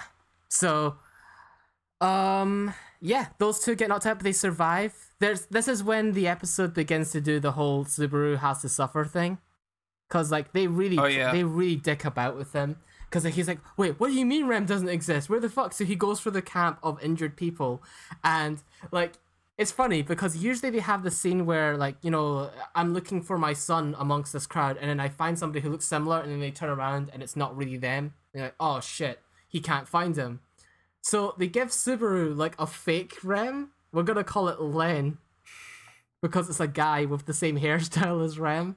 Um, he's like, "Oh, is that Rem?" And it's not Rem. It's it's Len. Um, and then he still finds Rem anyway. So it's really weird that the world Yep. decided to dick about with him and give him a fake one, and then just give him the real one. So that's like another sign that the world hates Subaru. But you know, he finds that she can't wake up again, so he considers killing himself. And this is where, if you were coming into this fresh, you uh, would be very confused You as to wouldn't why know what happened. yeah, you'd be like, why is he committing suicide? But But he does. He, he does. puts a sword to his neck and he stabs himself through the neck and he wakes up thinking that he's going to be before the fight with the Archbishop of Sloth, but his save point updated and it just so happened he is now at the point where people have already forgot about Rem. So rip Yeah. that idea. Unlucky. So yeah, he can't undo her erasure from uh, the world, unfortunately. So yes, and even worse so, uh, which takes up a good amount of the episode, um, to an extent, is that the green-haired girl Crusch has lost her memory, as as previously mentioned, which was the person that they were going to form an alliance with. So they have a meeting. Uh, in in the conference room. Yeah. Felix tries to get them to break off the alliance, basically like, listen, I don't want my my mistress to get hurt again, like she did. I mean, she lost an arm, which is magically reattached again, but hey, that's magic. Um so but Crusch at least seems to be like, no no no no. This doesn't sit right with me. And even Wilhelm or William is Wilhelm? William? Is it Will I think it's Wilhelm. I think it's Wilhelm. Wilhelm? Yeah. a badass uh, butler guy is basically like, no, we shouldn't break it off. That's not right. We should definitely get revenge against these people. And then even Crusch is basically like, Mhm. yeah, I'm not going to break it off just because I got hurt, because that's that would Mhm. definitely hurt these guys more than I've been hurt. That's definitely in character for Wilhelm because if um, in season one he was his entire motive was to get vengeance on the white whale because it killed his uh was it wife or Mhm. fiance? I can't remember if they were actually already married, but it His lover, as far as. I know. His lover, yeah, yeah, essentially, he was like the strongest swordsman, and he became one of the strongest swordsmen to kill the white whale. It was like a Moby Dick story. Um, so he's still got Mhm. he's still in character. Um, it's interesting because you know Crusch has lost her memories, but she still has maintained like the personality of being honorable and you know like very just like proper and polite about it which always really makes me wonder when it comes to these amnesia situations of like you know how much of your memory do you have to lose before your personality itself kind of like would erode away? Because she apparently can't remember anything or like any of the people around her so that's why she's kind of not got much confidence but she's still honorable and very like still assertive she knows Even she Felix wants. makes a point of like, I'm fe- I feel like I'm seeing a new side of you. Yeah, yeah. Um, she also tries to mouth off at Amelia, like saying that this is kind of Amelia's fault, and then like Subaru kind of slaps her down. Yeah, Felix tries to do that. Mhm. yeah. And then this, yeah, which is when, which is when he is forced to apologize, and uh, there's a crying scene. She cries, which I think is kind of like she's mourning Crusch's loss. I don't actually know why Felix Felix slash Felix cries during this scene. Um, I think it's because he sees some of what Crusch, uh, the lost Crusch was, because where she's like, uh, she says the line where she's like, I wouldn't want something bad to happen to someone else just because something bad happened to me. Mhm. And Felix is, you know, sees it in her eyes like the old you is still in there somewhere, right, If- yeah. and, you know, starts crying. Mm-hmm, And it's a good point because, like, you know, she. This is the, literally like her only way really of getting memory back because they already talked about how like people at the capital have noticed incidents like this where people lose their memory. It's incurable via magic. We're in a world where they can repair your lost limbs with magic, and if they can't restore your memory, you must be Mhm. fucked. You know. So, yeah, there's that. Uh, so the alliance is still going, And then Subaru goes back to the room to kind of watch over Rem again. He has like two scenes like this where he's like, you know, I don't know what I can do. I don't have the strength to go on. There's a weird cut at the very start of the scene though where he looks at the knife. And I'm wondering. I think it's because they think he was thinking of cutting, peeling the apples. Because I think didn't Rem peel apples for him when he was unconscious for a bar, a bit part last season? Maybe, maybe that makes more sense. I was wondering if he was thinking of killing himself again. And I was like, why would you do that? Because you know it doesn't work at this point. Right, peeling the apples. That makes sense. Oh, although I must, I must correct you. They're technically not called apples in this world. They're called appas. they call them. Ah, right, appas. Thank you. appas. I forgot about that. Yeah. Which is they're essentially the exact same thing. They look the same and everything, but they're called appas here. We know this because at the very start, Subaru kept restoring his save point in front of um this Apple salesman. I kind of miss Apple salesman guy. He was cool. Anyways, um, then Amelia comes in and has a big scene with him. Any any any comment on that? Yeah. Mm-hmm. Basically, just um, just him being like, "I'm gonna get revenge for you, Rem," and you know, Amelia being like, you know, she's important to you, so she'll be important to me, and I can see the resemblance between her and Ram, which who knows how that's gonna go over. I imagine they're gonna bring her body back to Roswaal's mansion, and Ram's gonna be like, I don't know who this person is, but damn, she looked like me. Yeah. Well, we know she's from like a, a demon, an Oni clan. Um, Mhm. so at the very least, she'll be like, "Ah, she's from the same clan as me, probably, but I just don't recognize this person." So yeah, the resemblance is so uncanny that. that whole clan got wiped out by the witch cult, Oh, except for them. oh right, really, I forgot about that. That's right. There was a burning. Yeah, that's that's where she lost her horn. It's all coming back to me now. Yeah, yeah, yeah, yeah. That's what happened. Um, I think this was good character moment for Subaru. He ends up crying. Um, I kind of liked the Yep. moments where Subaru shows these moments of weaknesses in front of uh, Emilia, just because um in the first season he was always trying to put on this veneer of charisma and confidence all the time, especially when he was in front of Emilia.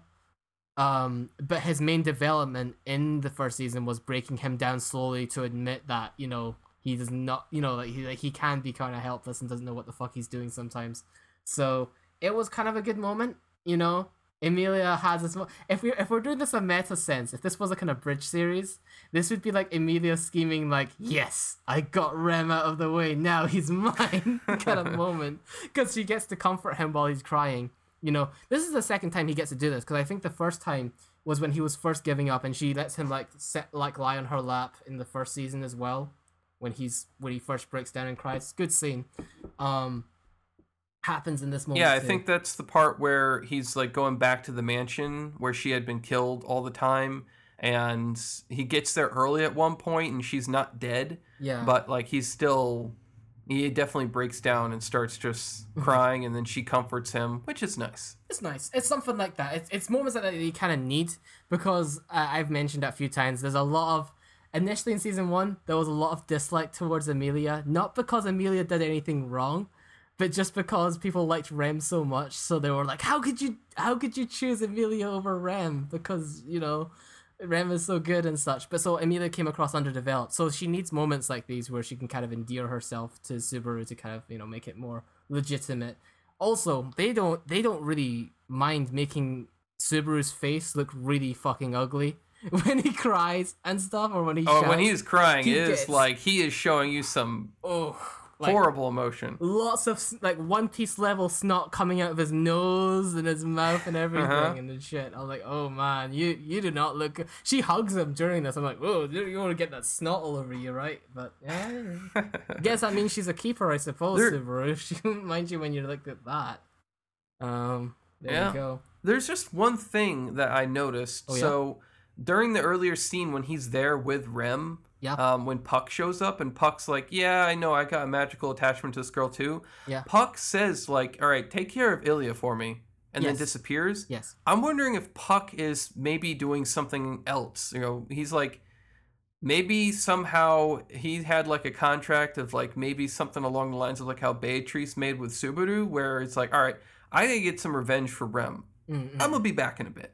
Yeah, so he's like, you know, watch over her while I'm away. He does. He, we we already know from the first season that he's stupidly powerful. Um, Yeah, he Yeah. can when he transforms into whatever that final mo that final phase is, he can destroy the world. giant dragon Which- ice fox thing that can freeze can, can freeze hell over. Yeah. and I shit, know so- he's he's like where he's like the white whale, like he was comparable to that creature yeah, yeah, of yeah. Destruction. Which, by the way, they confirm in this episode the reason that greed and gluttony were even there is because they refer to the white whale as our pet. So it would mean that um, the whole reason, like it, it had ravaged the world for four hundred years. It was actually either a pet of gluttony and greed or the entire witches cult. He says our pet, so I'm not sure if he just means gluttony and greed or the entire. I'm gonna guess cult the whole witch's the cult. whole the whole witch cult, right? Possibly. So there, there's that too. Um, which is interesting because it means that if they knew that detail, they could easily get Wilhelm on board for sure. Because the reason his wife is dead is the whale. If the witch's cult created the white whale, then he'd want vengeance on the entire witch's cult.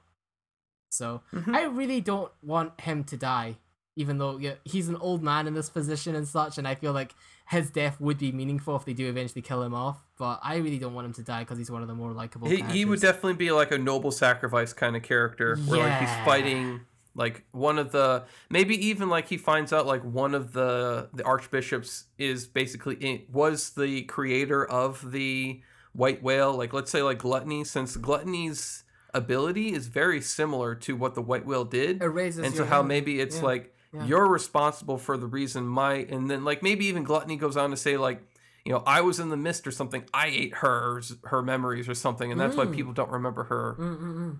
it could go on to something like that That could be it. Yeah, that could be it. Uh, yeah. Oh, also another. This is kind of separate. Another concern I kind of have for the season. This this has really nothing to do with this first episode because I thought for the most part we've kind of covered it. It's Uh-huh. pretty good. Um, I was concerned about the thumbnail for this season. I don't know if you've seen it. It's the one with the white witch, the jealous witch, in the middle. There's a bunch of girls to Uh-huh. the left and a bunch of girls to the right. And I'm I am just a little concerned going into this that they're going to do the SAO thing because there's a bunch of female characters we already have that need a bit more development. Like there's other girls that are wanting to be queen. There's a, a girl who cares about money. There's a um oh yeah the you- merchant girl yeah, there's um Felt, which is the blonde-haired girl who starts off in the slums but is actually a legitimate heir to yeah the throne the too. thief Um, and there's also like a girl who's like very upper, you know, very uptight, looks down on everybody, very Ojo Sama ish. You know, there's a bunch of those characters that need development, but there's like six other female characters on this poster, and I'm wondering if we're gonna do the SAO treatment where we just add in just female character, female character. I hope it doesn't turn out. I hope they get. are any of them they're do any of them look like the crazy stalker killer chick who like killed subaru a bunch from the last season Oh, you're talking she about lived. She the- got away. You're talking about the Bowel Hunter. The Bowel Hunter doesn't seem to be in this. uh She doesn't seem to be in this Ah, poster. she was so good. If she could come back again and like, uh, if like somehow Subaru was able to be like, all right, listen, I know you want to cut me open, Yeah. How about you help us out for a little bit first? And like he is like some like Mhm. he can do that. He's able to get people to do that. Yeah. It is possible, and it is a kind of trope in these kinds of anime where an enemy you get early on in the series can come back as like either an anti-hero or an ally. So it's it's possible. Um no, the Yeah. other girls in this one, I'm gonna say like three of the girls in this poster look like lolis, which is a bit of a red flag, but mm, Oh damn it! mm, mm, you know. I will say okay. I I Mhm. wasn't I was kind of spoiled to it. Uh-oh. Um, but from what I've heard, very vaguely, Uh-huh. another girl that shows up as another archbishop, and she falls a bit for Subaru because Petelgeuse uh, possessed him, and she was in love with Petelgeuse. So she thinks Petelgeuse smells, or Subaru smells like Petelgeuse. I'm going to be. I'm going to go out on a limb here and guess that that girl represents lust. Probably right. They're gonna go, Possibly. they're gonna make the female one lust. You know, I'm getting some FMA Full Metal Alchemist vibes from this sort of thing here. You got it. Yeah. Mm, maybe we'll see. Um, I, do, I also just think it's really fun. I think it's funny how they played around with this because you know, like these light novels, they've been written long before these animes have been made, right?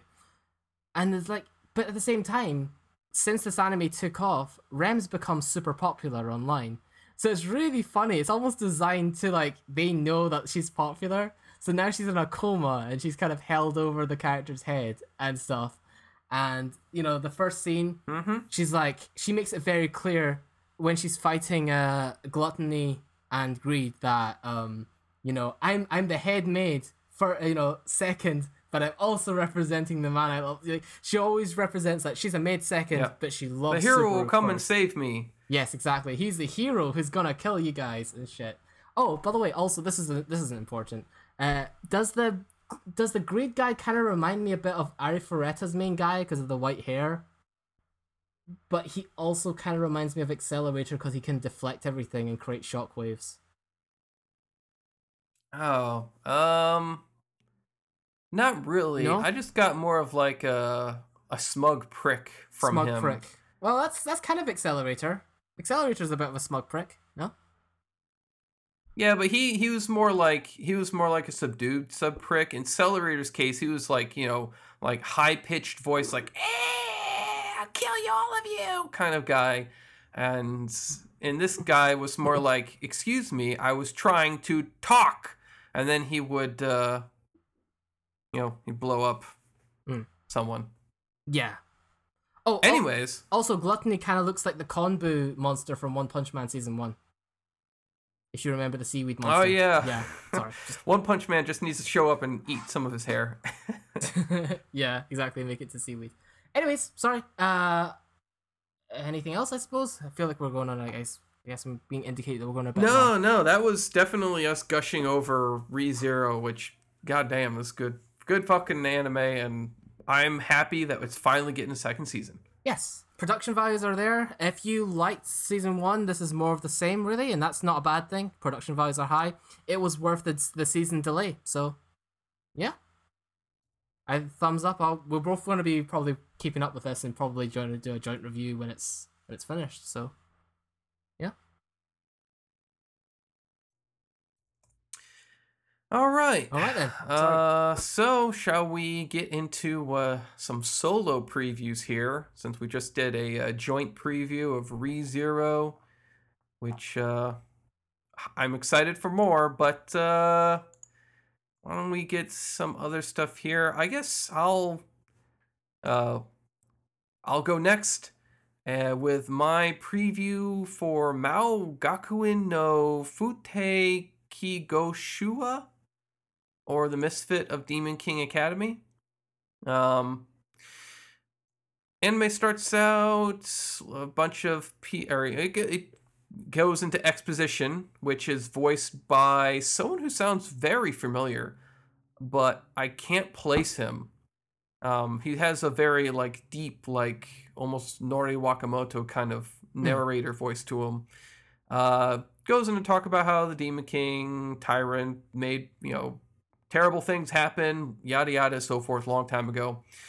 Um, and we cut to the future, or 2,000 years later, as it were. And apparently, the Demon King's been reincarnated. Uh, we're going to a school. We got a chick with some weird looking ribbon stuff in her hair, white hair. Her name is uh, Misha and she drops her envelope, gets picked up by this dude with crazy red eyes, and he's like, "Oh, you dropped this, you know? Oh, Misha Necron, uh, very nice name, and want to, you know, basically befriending her very quickly. Mm-hmm. Nice guy." Yep. And uh, they start walking forward while listening to their parents behind them, you know, going like, "Fight, "Fighto, go get him! You're gonna win! Do well!"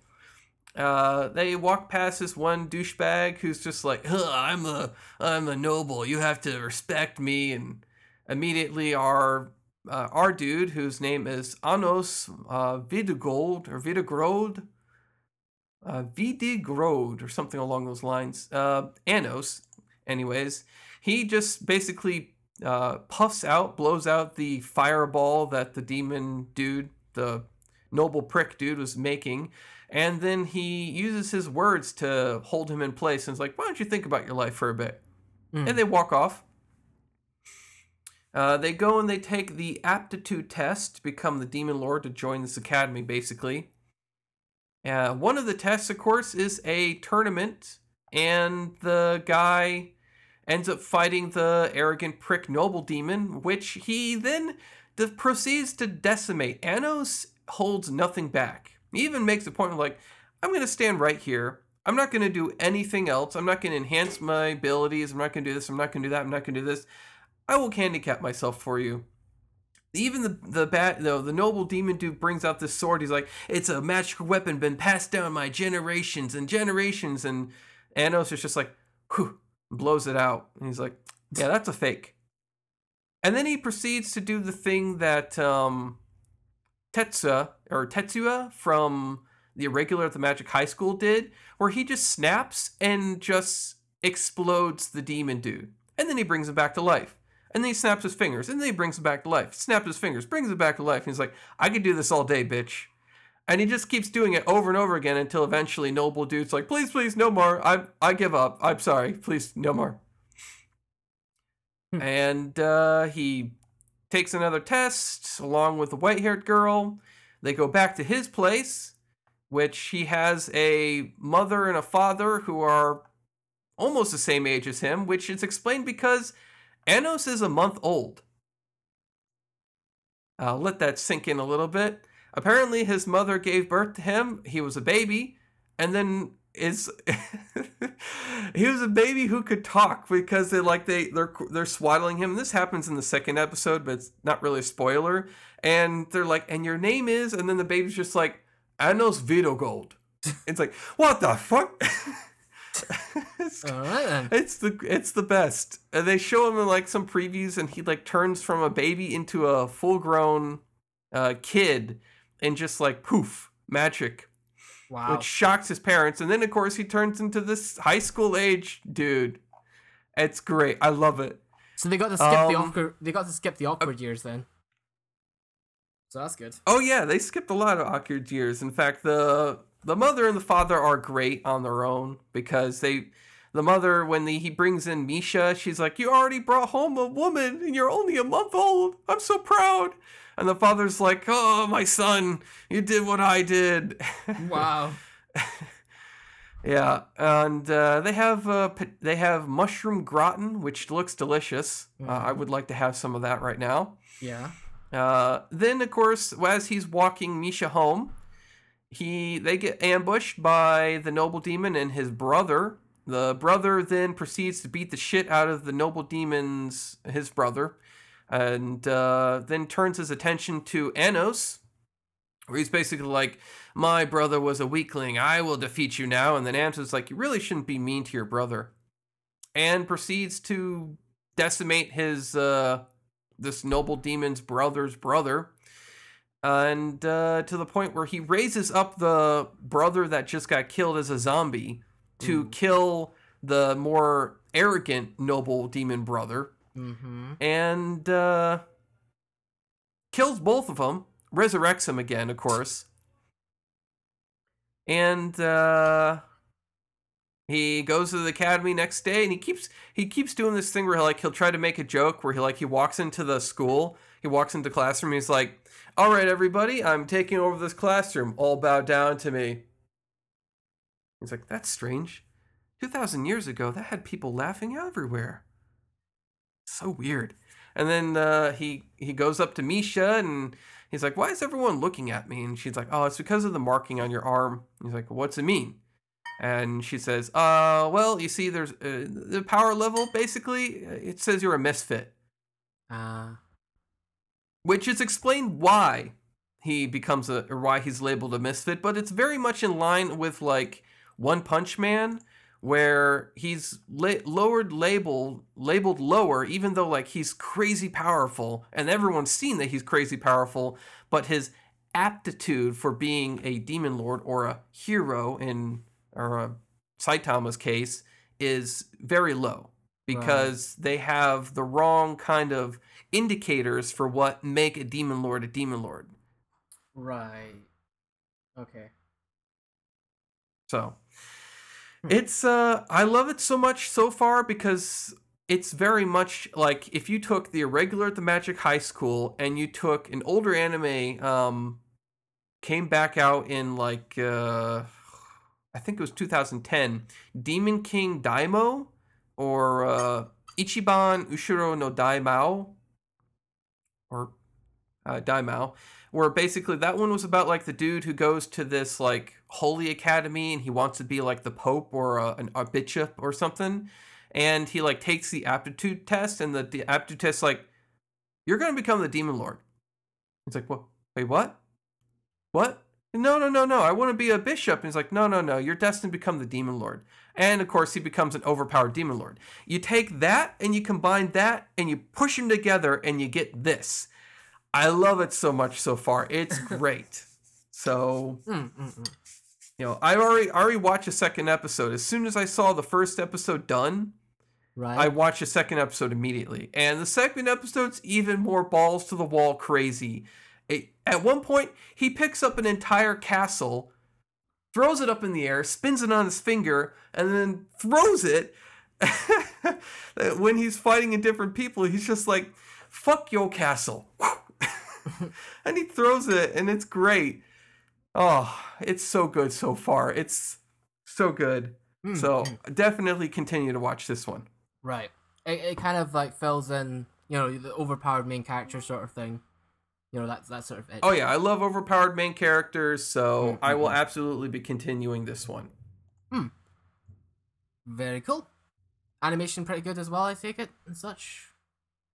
Yeah, animation's actually pretty good so far, but that's just the first episode, which a lot of times the first episode can, can kind of be a little bit of a Mm. uh, decoy where it lulls you into thinking everything will be fine and dandy, and then the second episode starts and you're like, oh, Mm. uh. Yeah. Okay. Very nice. Well, um, hopefully it lasts long enough for you to get a review. Probably, it probably will last. You'll probably be able to finish this one then, from the sounds of it. yeah. Um, so yeah, moving on to our final preview of the day. Uh, I'm gonna be presenting one that I tried out called uh, Great Pretender.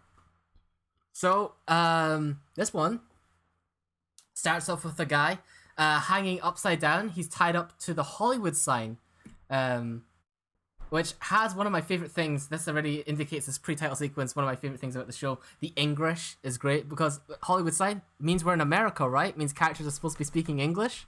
So he just shouts like, Uh-huh. "Help me!" which is great.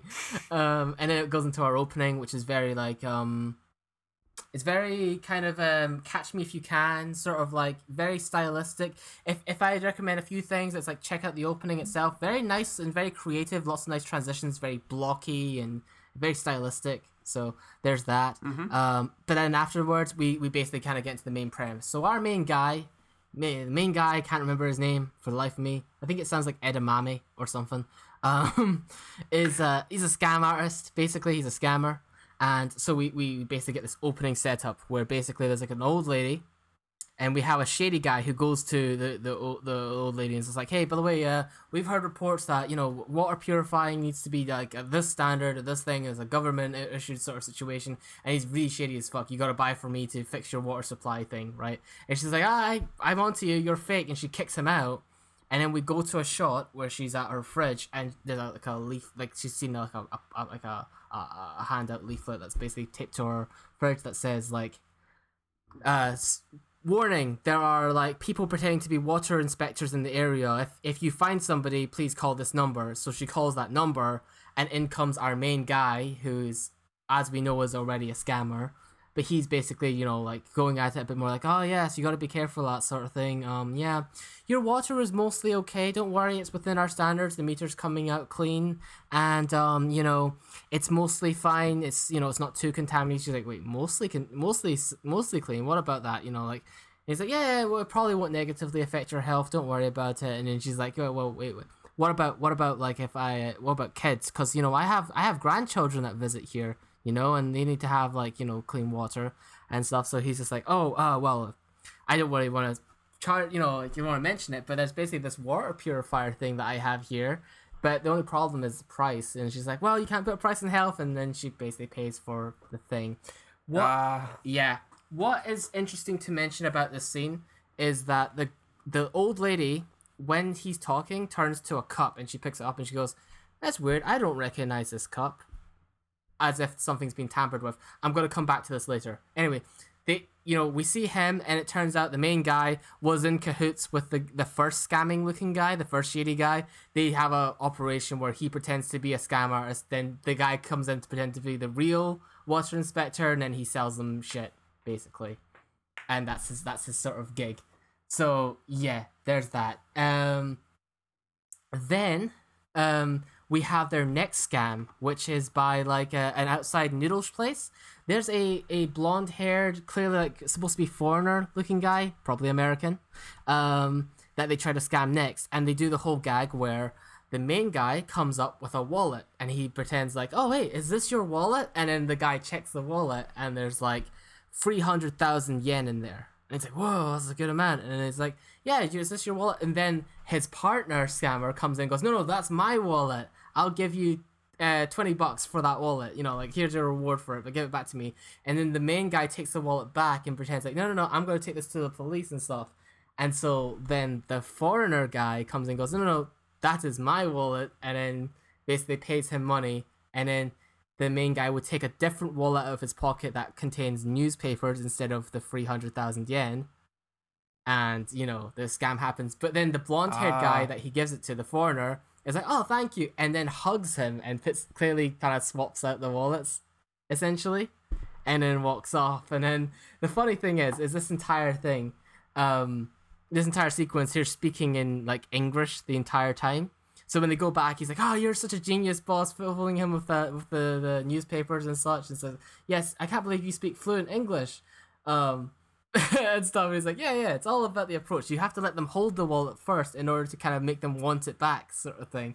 And so, but then they open it and realize they've been had because they've got the one with newspapers and such. So they've been had. But worse than that, there are a bunch of cops that have tracked them to their hideout their, their their apartment hideout, and they both have to split. So the main guy runs out trying to avoid the detectives, um, and he ends up at the taxi with the uh, foreigner he tried to trick earlier on, and they get into it, and then he's like, "It's what's what's really funny is they again have more exchanges that are in English."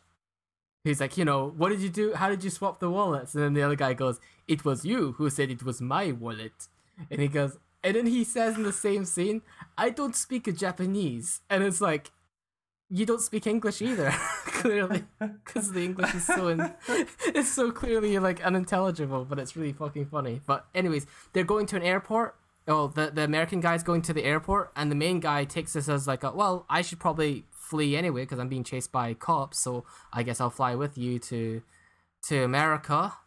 He manages to get hitch his way onto the flight because he bumps into a random guy and sticks a knife into his bag so that, that you know like he goes to the flight attendant and oh the, the, the person at the, the desk and is like you know um can I get in this flight? And she's like it's overbooked. And he's like oh I think you're about to have a seat opening up. And then you see the guy who he slipped a knife into his bag getting arrested. It's like ah he made he did that on purpose so he could get a seat on the airplane. Okay. That's, that's very clever.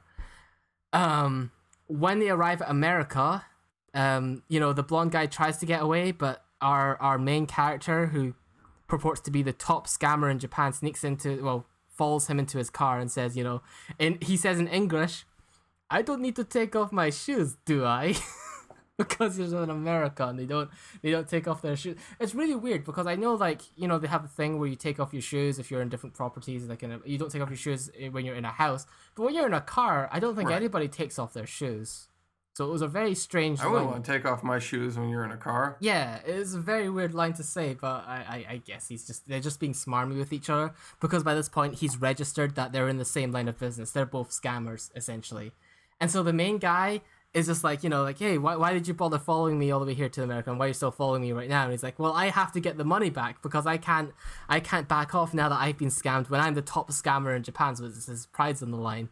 And then basically what's really funny is that the American guy laughs at him for having such a weird accent. He's like, "Your accent is really weird. It's very mixed. It's not it's not very Japanese as such." And I'm like, "I don't know what you're talking about. His accent sounds really Japanese to me." But you know then it changes to unfortunately being in like the, like a disclaimer comes up on screen that says for your convenience the rest of the lines are going to be said in japanese but it's actually they're speaking in english. And i'm like ah there goes the english. So now they're switching back to just always speaking in japanese now uh, but we're supposed to uh, accept that they're just speaking in in english in the actual context of the scene. So yeah uh, sure. yeah that there goes my comedy from that point. But um yeah so they're basically they're they're hitching a ride together and they decide to both um partake in the next scamming operation.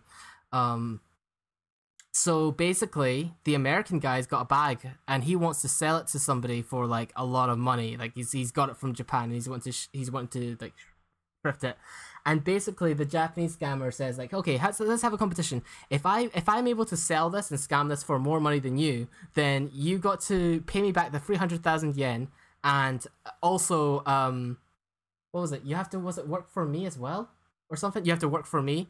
And then the american guy says oh okay i like that. How about if i but if i can sell it for more you have to become my assistant. And he's like you're on.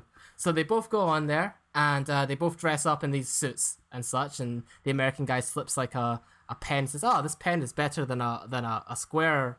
What do you call it? One of those square things you put in the, the, the pocket of like a tuxedo." Anyway, he puts that in there, and he's like, "Okay, what we're gonna do is we're gonna go to this Hollywood producer guy, and we're gonna sell him these Japanese candies, and I'm gonna be able to thrift it for like to to, to, to um sell it for for uh, five million dollars essentially." And it's like this guy's part of like the Hollywood mafia. So he's like a producer on the on the on the surface, but he's actually working for like you know the mafia and such, and you know sells and sells drugs to celebrities. So he meets the guy in the back of his like um really high class LA manor, um you know swimming pool, lots of like lots of ladies there and such, you know, um, and goes to him and just basically advertises this candy that he has in this this ja- it comes in this Japanese candy box and he says like, hey, you know that this thing here, um, if you buy it off me, you can be the sole proprietor of this of this uh, new drug, this exciting new drug. Uh, it's so good, it's it's untraceable, like almost like almost untraceable in the urine. It doesn't give them the runny noses that you get from the other drugs and such, and blah blah blah. And so the, the other guy's like, okay, hey, Abby, come over here, and it's like this. Um, I think she's supposed to be Latino, this Latino girl, and at the swimming pool, she comes over and she she gets to try out the drug basically like there's, a test run there while, while they're there and she eats the candy and she has the weirdest trip ever where she like like she goes nuts she starts laughing she does all these backflips and jumps onto like a tree and slings herself like one of the palm trees and then jumps into the pool bounces off a deck chair. It's it's pretty insane. She oh, goes Wow. she goes she goes nuts. Just from like just one chew of this candy. So I was like, whoa, that's the guy's like, whoa, that's a really strong drug if it's doing that. And he's like, yeah, and it can all be yours for this. Uh, you know, normally uh, a, a, a box of one thousand would sell for ten thousand dollars. You know, but we have to can you have to consider costs such as like you know making you have the exclusive rights to it, blah blah blah blah, and you can thrift this to like all all the all the celebrities, no, the whole of America with this drug and such, right?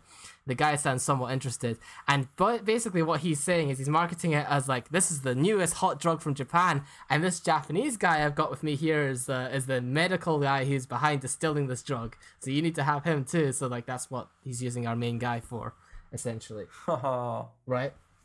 So as as as things seem to be going fine, he's interested. He's like, "Hey, you all the girls in the bikinis, come over here and try out this drug." And they're, all interested to come and try it out and such. They come over and they start crowding around uh, our main character, and then the uh, the blonde haired guy shoves one of the drugs in his mouth and he swallows it. But then as he's doing that, he notices something weird on the guy's wrist. It's a watch, right?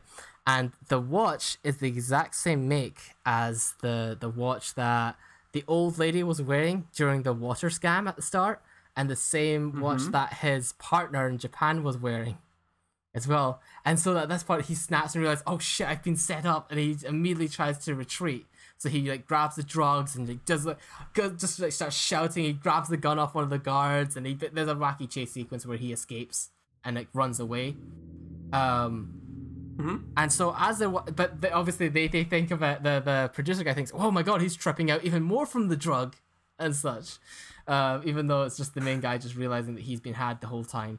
Um, so the blonde haired uh schemer himself is like, "Oh, can I uh, take Abby with me? She seems like, you know, he seemed particularly interested in her anyway. So let's say, you know, the I think the Latino uh girl. He takes he takes her with him, and they end up meeting the um Japanese guy in an alleyway because it turns out the pen that he placed in his pocket earlier on instead of the uh the square in his pocket was a tracker.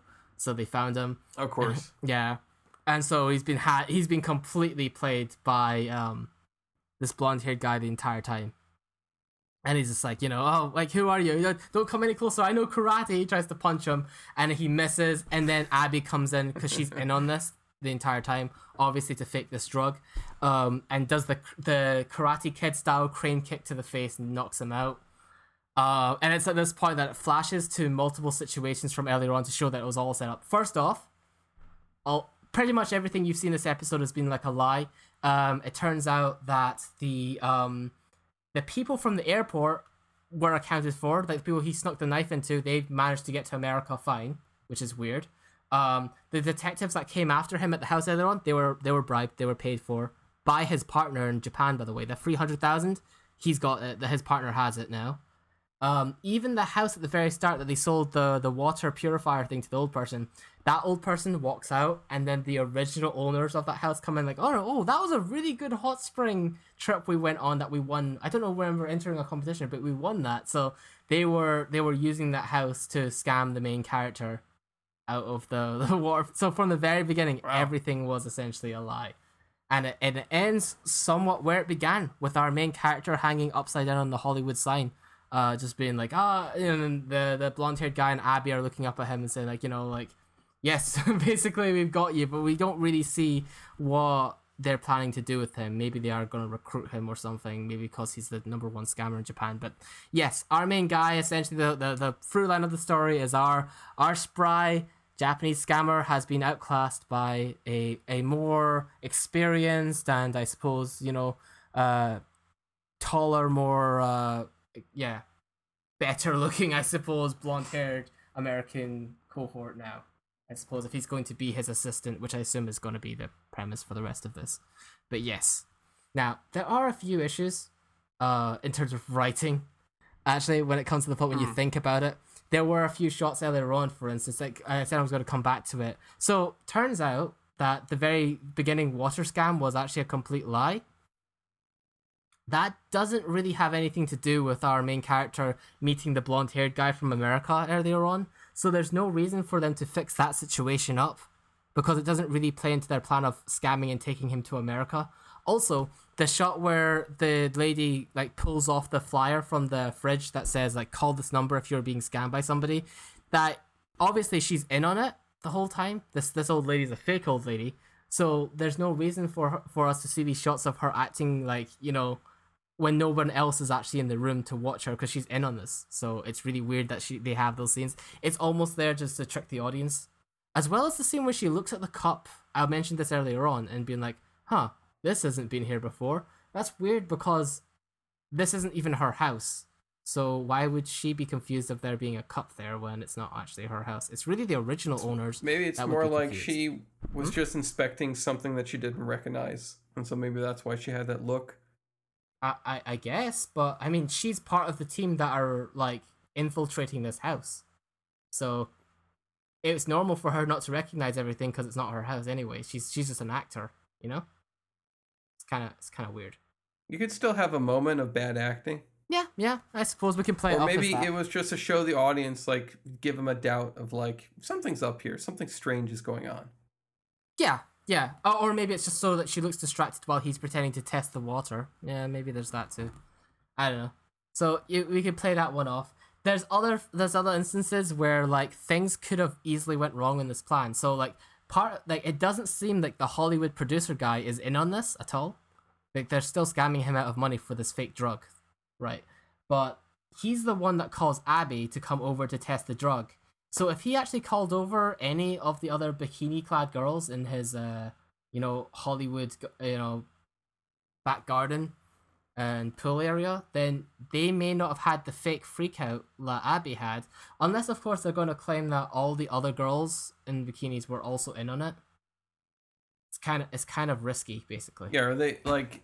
Hmm? if it had just continued going forward, like where all the girls gonna start like jumping around, trampolining and stuff. Yeah, is that- turns out this is like a Charlie's Angels situation, and all the girls actually are in on the Yeah. on, in on it. It's like that brand new Oceans that they put out, which was an all female cast, which bombed at the box office because Ocean's Eight, it was right? not even a tenth of good. Yeah, Ocean's 8, which was garbage compared to Ocean's 11, 12, or 13. I haven't watched any of those Ocean's films. Are they any good? Have you seen them? Yes, in fact, I was going to say that this sounds a lot like Ocean's 12 Oh, is it? or even Ocean's 11 because in Ocean's 11 they recruit one of the young guys that they recruit is a scammer and all he's doing is like pickpocketing and whatnot. Ah. and they recruit like they're trying to recruit him in by pickpocketing him. They bring him back to a diner, and then during an exchange where George Clooney is talking to him, um, I don't remember who it is. It's not Brad Pitt. It's the other dude. Uh, but when they're when George Clooney is talking to him, he swaps the tickets that George Clooney has, and George Clooney doesn't notice. Like, what the hell just happened? Mm. And he looks over, and the guy's like, "So why am I going to uh, Las Vegas, huh?" Ah. Yeah. So it is a similar sort of scenario, actually. Then. Yeah. Yeah, so it sa- it sounds a lot like Ocean's Eleven with Mm. maybe a little bit of uh, Lupin the Third mixed in. Yeah. Yeah. A little bit of that too. I guess it, it does have a few bits of like Lupin vibes to it, especially in the presentation, and it's kind of fast paced to it. But yeah, that was just me kind of somewhat nitpicking bits I could kind of spot in terms of like where their plan could have went wrong. I'm not gonna count stuff about the main character because there's plenty of things that could be explained with because they have the main character's partner in on it too. They're they're basically bribing him. They could easily learn what they need to know about our main character from his partner in Japan. So I'm not gonna really count those. But yeah, other than that, it's a pretty fun show. It's um already all out by the way. That was really weird. This counts as a summer 2020 anime, but the entire season is already. I think it's because it's an ONA. Yeah, it's an ONA as an original net video, video net animation. So it's already completely available. And it's not like a small budget either. It's uh it's quite high budget. It looks really well presented. It's by Wit Studio, the people who bit, who brought you all the Attack on Titans, Mahoutsukai no Yome, Vinland Saga, you know, pretty heavy hitting shit, you know? Um Rolling Girls, I suppose, Seraph of the End. Yeah, so they make really well produced stuff essentially and um yeah they've worked on this and it's just it's all available and it's out and um the even the ed is fairly classy it's actually there's a song by queen called the great pretender that's the ed so they got a song by queen for the Of ed course, as well I think I saw I saw a uh, an article about that at one point. Well, there you go. So it's yeah, pretty classy. It's a good looking show. The characters are really well animated and such, and the backgrounds have a very unique sort of like you got a blocky style look to it. The shading has outlines, and instead of it being a darker color like is typical, the shading is done with a different tone of the same color. So it's very it has a nice like, stylistic kind of like pastel look to it. And it's also just nice to be in a setting that's not Japan for a change, you know? We're in America. I don't know how long we're going to be in America for. Maybe it'll go all over the world. But for now, being in LA is, a, is an interesting sort of setting. Possibly, Yeah, possibly. it sounds like it definitely could be like uh, like now we're going to Italy and then we're gonna go to France and you know Yeah. scam here, scam there. Could be a globe-trotting uh, tr- uh, type adventure. But yes, I'm going to keep on watching. And I could probably binge most. I could binge this really quickly given that it's already all finished now. So, yeah. Uh, if this sounds interesting to you, go give it a go. Uh, and we're already running on long, so I'm going to stop right there. All right. And that begins the summer of 2020 for anime. Pretty pretty exciting stuff overall so far. A lot of things are striking home for us. Uh, but as usual, we should wrap things up here. Uh, let's see. Doesn't look like any of our thanks we need to give changed. Algazero, Shuji, Seraphman, Phantom, and Tag, all of our patrons everyone who stopped by today's show. We got a list here. We got Ty Will 20, Sigwin, Shield Bro, Rampant AI, Queen Annoy, Premieria, Ran- uh, Mariner Burt, Mal, Black Magic, uh, even. Is anyone else here that's Cass popped off from for Video a, Game si- a bit? Oh, Cass. Cass was here for a bit. And Did you say uh, yeah, thank everyone. Oh no, yeah, Hiro Yui was here way at the beginning. So yeah, Hiro Yui as well. So thank everyone for tuning in to listen to today's show, stopping by for however long you did. And of course, all the anonymous sponsors. You still are supporting the show, even though you want to not be mentioned at all. And I guess until next time, as usual, keep watching, keep listening, and keep the anime love strong. キスしたくなっちゃった。